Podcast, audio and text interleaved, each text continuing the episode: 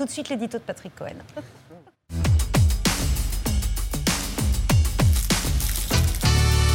Le P S a donc signé un accord électoral avec les Insoumis de Jean-Luc Mélenchon.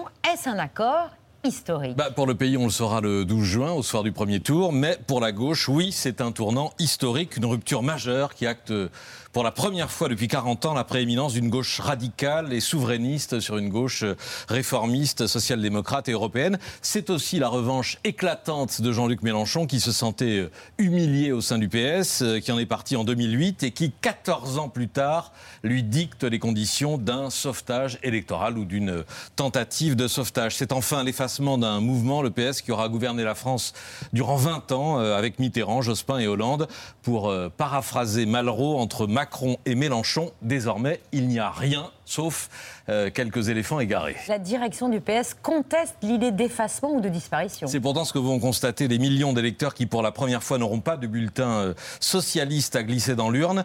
Pas de candidat P S dans quatre-vingt-cinq pour cent des circonscriptions, ça n'est jamais arrivé. Dans toutes les alliances précédentes, euh, programme commun, euh, gauche plurielle, la concurrence du premier tour était la règle, les candidatures communes l'exception, mais la faiblesse de la gauche, trente et un pour cent tout mouillé au premier tour de la présidentielle, et le mode de scrutin législatif ont logiquement conduit à ce sauf qui peut, où les Insoumis se taillent la part du lion. La NUPES, la nouvelle Alliance populaire écologique et sociale, va investir trente candidats communistes, soixante-dix socialistes, cent écolos et environ trois cent cinquante mélenchonistes. Jackpot inespéré pour un parti qui n'a pratiquement pas d'implantation locale. Tandis que le P S disparaîtrait du paysage dans une quarantaine de départements, dont des terres historiques du socialisme, Ariège, Hérault, Tarn, Haute-Pyrénées, Lot, Dordogne, Creuse, zéro investiture aussi euh, Corrèze. en Corrèze, le département de François Hollande, la Nièvre, celui de Mitterrand, la Somme, celui de Renaud-Délie,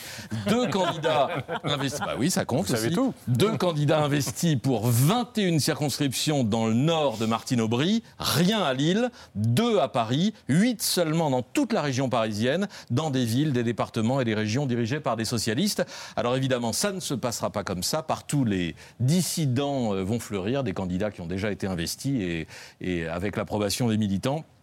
Et sans doute, il y aura une autre bannière ou un nouveau mouvement, une sorte de P S canal historique. Et sur le programme, le P S a dû faire des concessions. Ah, c'est plus que des concessions, mais l'accord signé ressemble davantage à un pacte d'opposants qu'à un programme de, de gouvernement. En résumé, les socialistes avalent la retraite à soixante ans, l'abrogation des lois Touraine et El Khomri qu'ils ont promues, la sixième République, la renationalisation d'E D F, d'Engie, des autoroutes et des aéroports, c'est dans le texte signé avec les communistes, et sur l'Europe, la désobéissance ou la dérogation de manière transitoire à certaines règles, tout en travaillant à les transformer. Là, le texte négocié pendant trois jours et trois nuits atteint des sommets de, de contorsion et de périphrases. Ça commence par « nous avons des histoires différentes avec la construction européenne ». Tu parles, Jean-Luc Mélenchon a construit son parcours depuis quinze ans contre le projet européen, c'est la fracture originelle à gauche. deux mille cinq, le référendum sur le traité constitutionnel européen.